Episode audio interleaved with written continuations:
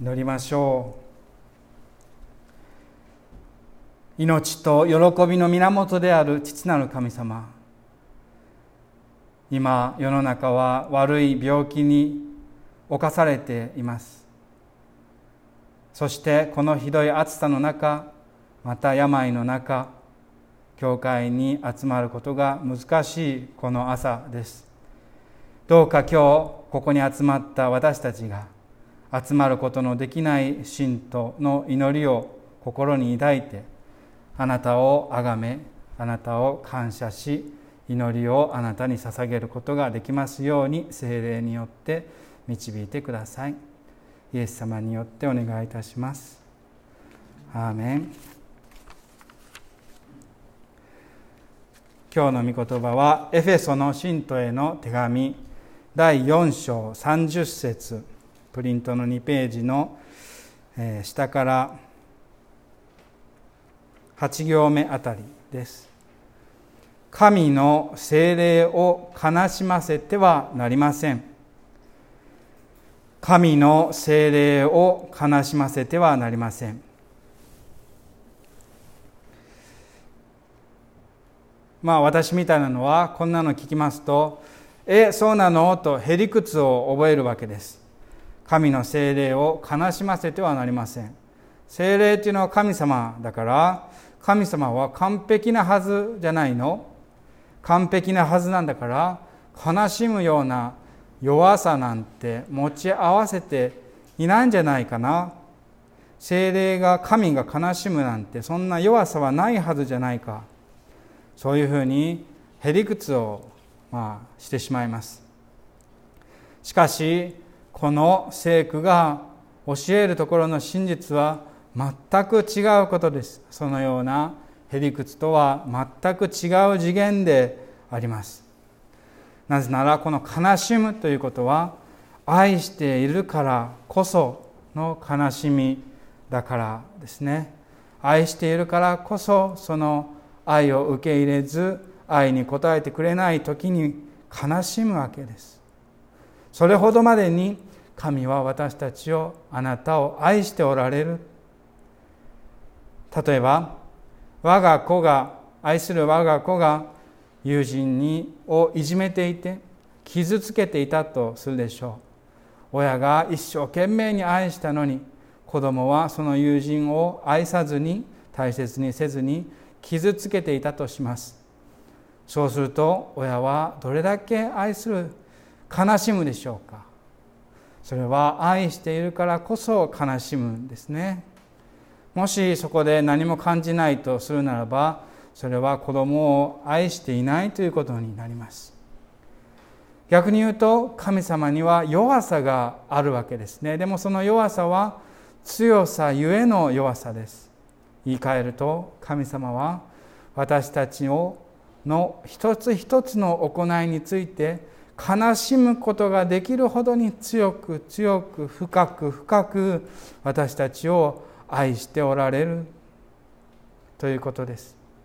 ですので、この聖句を聞いたとき、神の聖霊を悲しませてはなりませんと聞いたとき、私は心に何と言うんでしょうか、ショックと言いましょうか。それほどまでその悲しませてはならないという言葉の背後に、優しい神の愛を感じるわけです。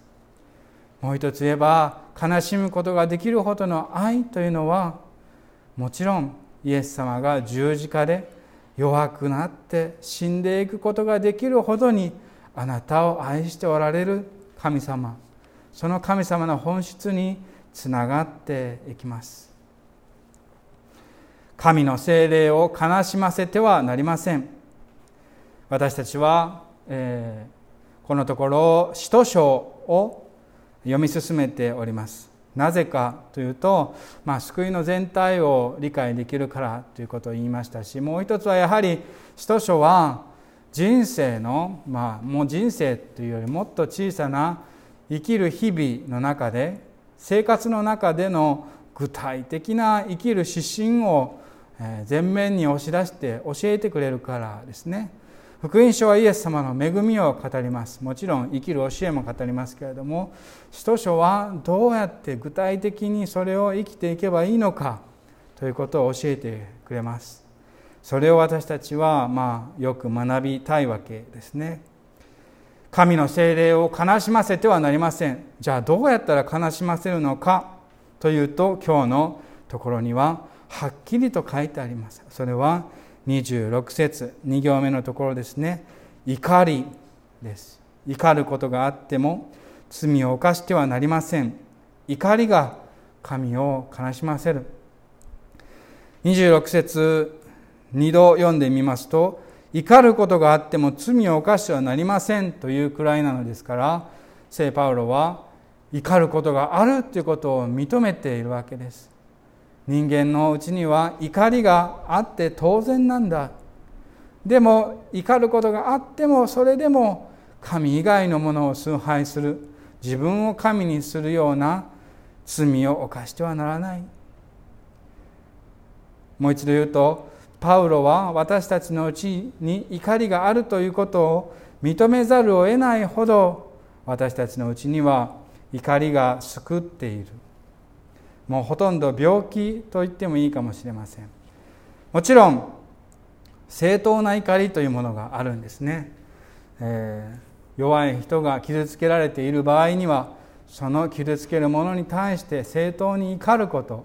それを聖書は教えます。しかしここでは不当な怒りですね。もう自分の中からそれに支配されてくるような怒りや攻撃性ですね、ほとんど病気のようなものが私たちのうちにはあるというわけです。私自身を振り返りますと、どのような時にそんなことを考え感じるかというと、やはり自分自身を受け入れることができない時ですね。それはどういう時か。一つはやはり自分が自分のアイデンティティの元としている牧師であるということが、自分が良くない牧師であるということをまざまざと実感させられるような時、もしくは人にそのように言われる時、それはまあ自分が良い牧師ではない自分を認めることができない時に、私は怒りを感じます。そしてまあ攻撃性が中が自分の中から湧いてきて、そうじゃない、えー、もしくは私を批判する人にそうじゃないというふうに攻撃性が向かい、向かうわけです。怒りが向かうわけですね。皆さんはどうでしょうか。神が悲しむほどに、あなたは私の愛する子と呼んでくださっているにもかかわらず、自分自身を受け入れられず、心の中でイライラした怒りが湧いてきて、それが自分の中ではとどまらずに人にまで出ていってしまう。怒り、自然な怒りはいいんだけれども、怒りに支配されてしまうような時、皆さんは終わりでしょうか。ニュースの中でもそのような怒りが事件になって出てくることが多々あります。私たちの町で少年が自分の妹を虐待して傷つけて命を奪ってしまうような出来事が起こります。もちろんその少年の背後には複雑な家庭事情があって、それをそうさせてしまうような社会の悪もあったのかもしれませんが、しかし怒りと言いましょうか、他人に対する、他人ではありません、実の妹に対する攻撃性が彼を支配してしまったわけです。だから彼は悪だというのではありません。そうではなくて、彼を愛しているからこそ神の聖霊は悲しんでおられるはずです。わけのわからない怒りというのはあるかもしれませんけれども、例えばあの電車の中で刀を刃物を振り回した男性が支配されている怒り、その背後にも何らかの理由があったのかもしれませんけれども、その怒り、自分が支配されている怒り、誰でもいいから殺してみたいという怒り、それを神は悲しんでおられるはずなのです。そしてこの怒りが国のレベルまで達するとき、この私たちの国が犯した大きな戦争という過ちにまで発展するわけです。怒りというのは人を攻撃し、人をあや、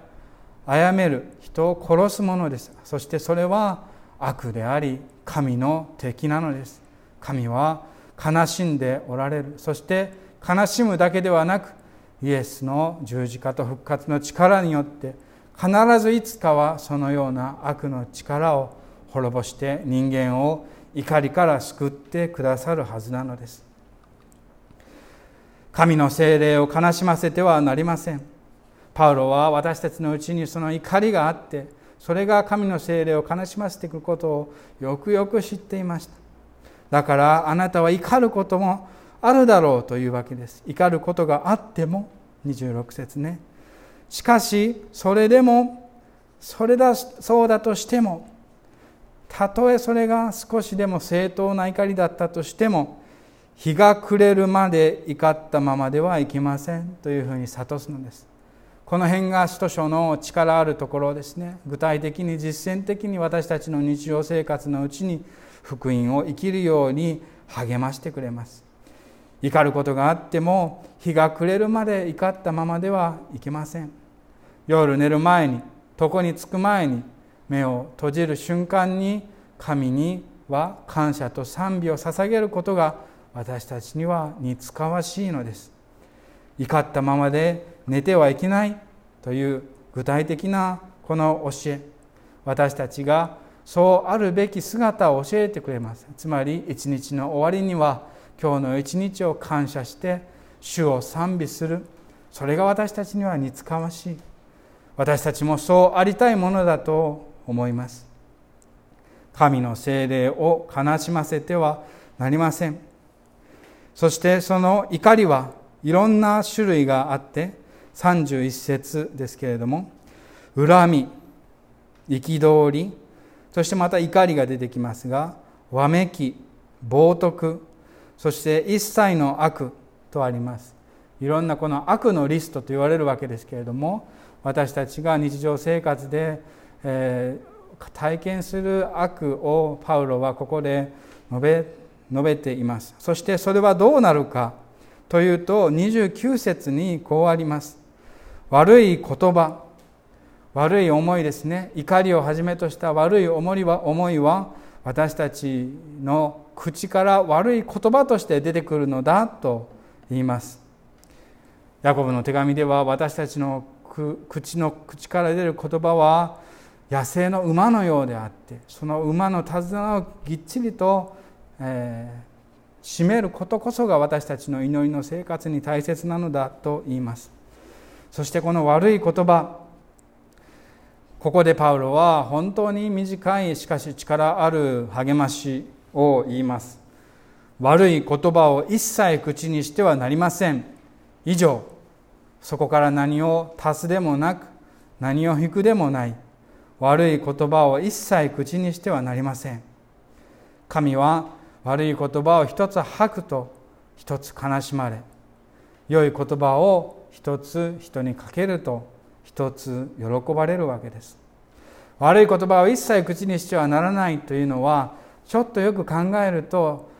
うん、まあ優しさを含んだ言葉でもあります。なぜかというと、悪いことを一切思ってはならないとは書いていないからですね。だから私たちは時に愚痴ってもいいわけだと思います。私たちの心の、えー、傷ついた思いなんかを神様に祈りのうちに、えー、述べつら委ねて神様に祈ってもいいと思います。しかし悪い言葉を他の人に一切かけてはいけない、悪い言葉を一切口にしてはならないというわけです。単純明快な教えです。クリスチャンは悪口を言いません。以上、それ以上何を足すでも何を引くでもない、とても単純な生き方です。だからこそ困難なものですね。難しいものです。私自身も愚痴っていることがいつの間にか人の悪口になってしまうということをよく自分のうちでも見出します。そういう時にこの命令の中に、戒めの中にイエス様がいて、私たちを励まされます。悪い言葉を一切口にしてはなりません。これはこのイエス様の招きに私たちが従うかどうか、それは私たちにかかっているわけです。私たちの自由を持って悪い言葉を吐くか吐かないか選ぶように、まあ私たちは招かれているのですね。そして悪い言葉を吐かないという、こう、えー、否定的な命令だけでなく、きちんと積極的な戒め、励ましもパウロは用意してあります。それはにじゅうきゅう節です。口にするなら聞く人に恵みが与えられるように、その人を作り上げるために必要な良い言葉を語りなさい。人を作り上げる良い言葉を一つあなたが人にかけるとき、聖霊は悲しむのではなく、聖霊は一つ喜ぶのだ。どういう言葉か、それは相手を、私は、あなたは私の愛する子と呼ばれる神様の愛する子として受け取って、相手を認めて、相手を肯定する言葉です。もちろん、相手を愛するがゆえに、相手に真面目に接するがゆえに、戒めの言葉になるということもあります。しかし、究極的には、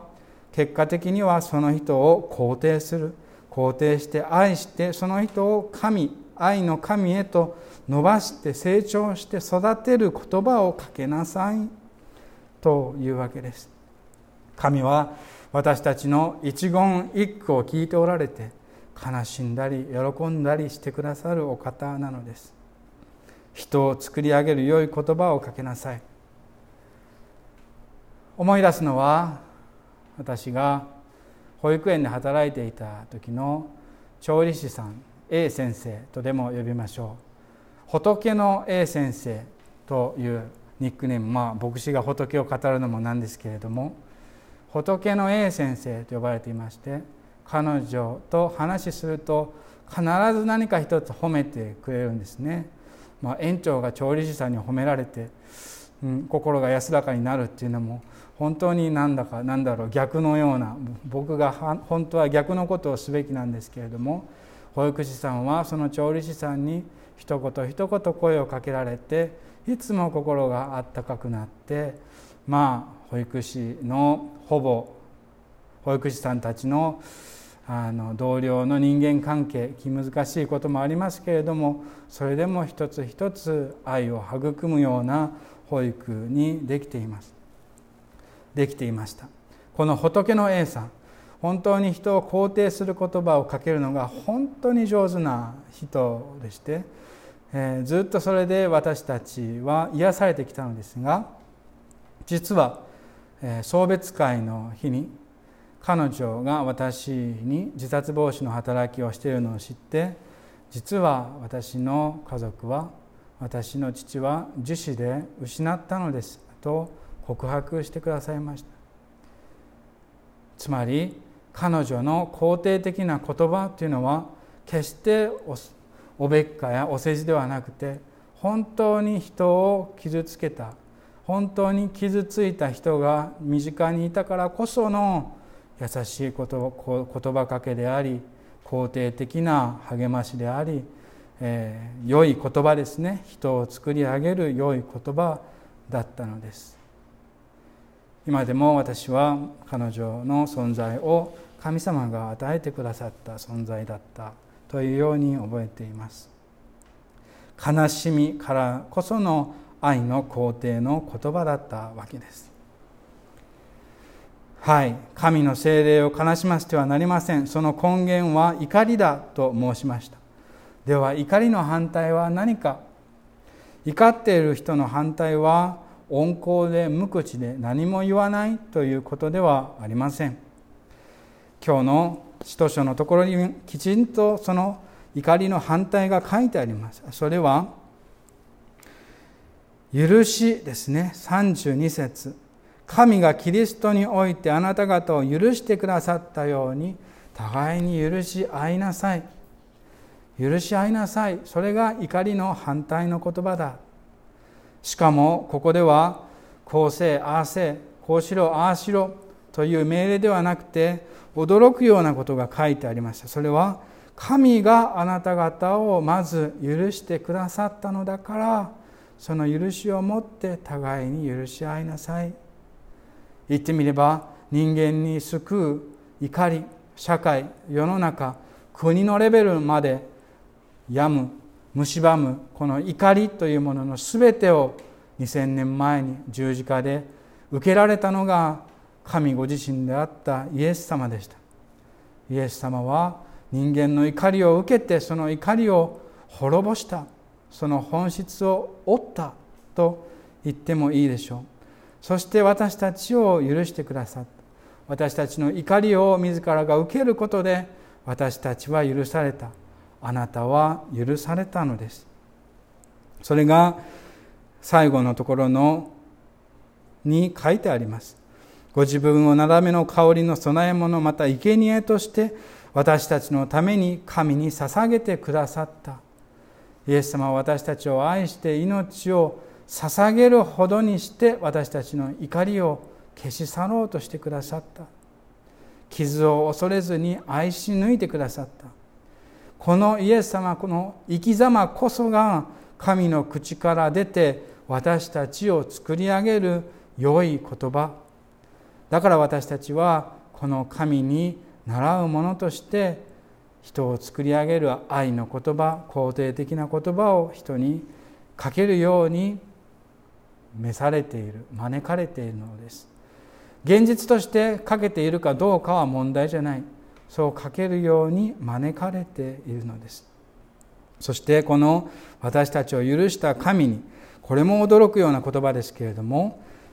一番下からさん行目のところに一節ですけれども、ですから神に愛された子供として神に倣うものとなり、愛のうちに歩みなさい。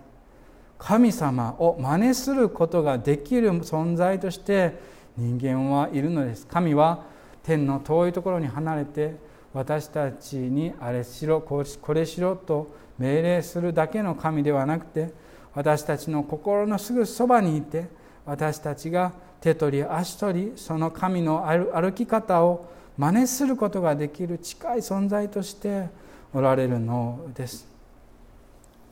それがイエス様、共にいてくださる復活のイエス様でしょう。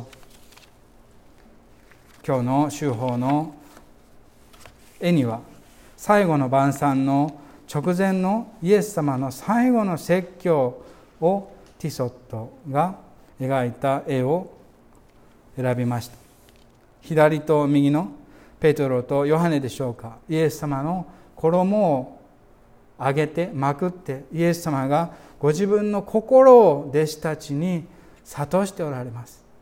何の心でしょう。それこそ許しの心です。あなた方の怒りを今から受けて、あなた方を許すために私はこれから死ぬ。だからあなたたちは私のこの愛と許しの心を受け取ってくれ。そして日々の小さな実践の中で、あなたの人間関係の中でそれを実践しておくれ。この神の聖霊を悲しませず、人を作り上げる良い言葉をかけてほしいというこの願い、それこそが聖霊なのだ。あなたに働きかける聖霊なのだ。本当の信仰は礼拝では終わりません。本当の信仰というのは、私たちの人間関係に働いて、私たちの小さな日常生活を変える力です。今日の聖餐で私たちの怒りを受けて死んでくださったイエス様が、その体を裂くその瞬間に私たちを私たちと共にいて励ましてくださいます。さあ怒りを手放そう、さあ許そうじゃないか、相手のことも自分のことも許そうじゃないか。そして私たちを愛してくださる神を悲しませることをせず、人を作り上げる良い言葉をかけることで、神を共に神と共に喜ぼうじゃないか。神の聖霊を悲しませてはなりません。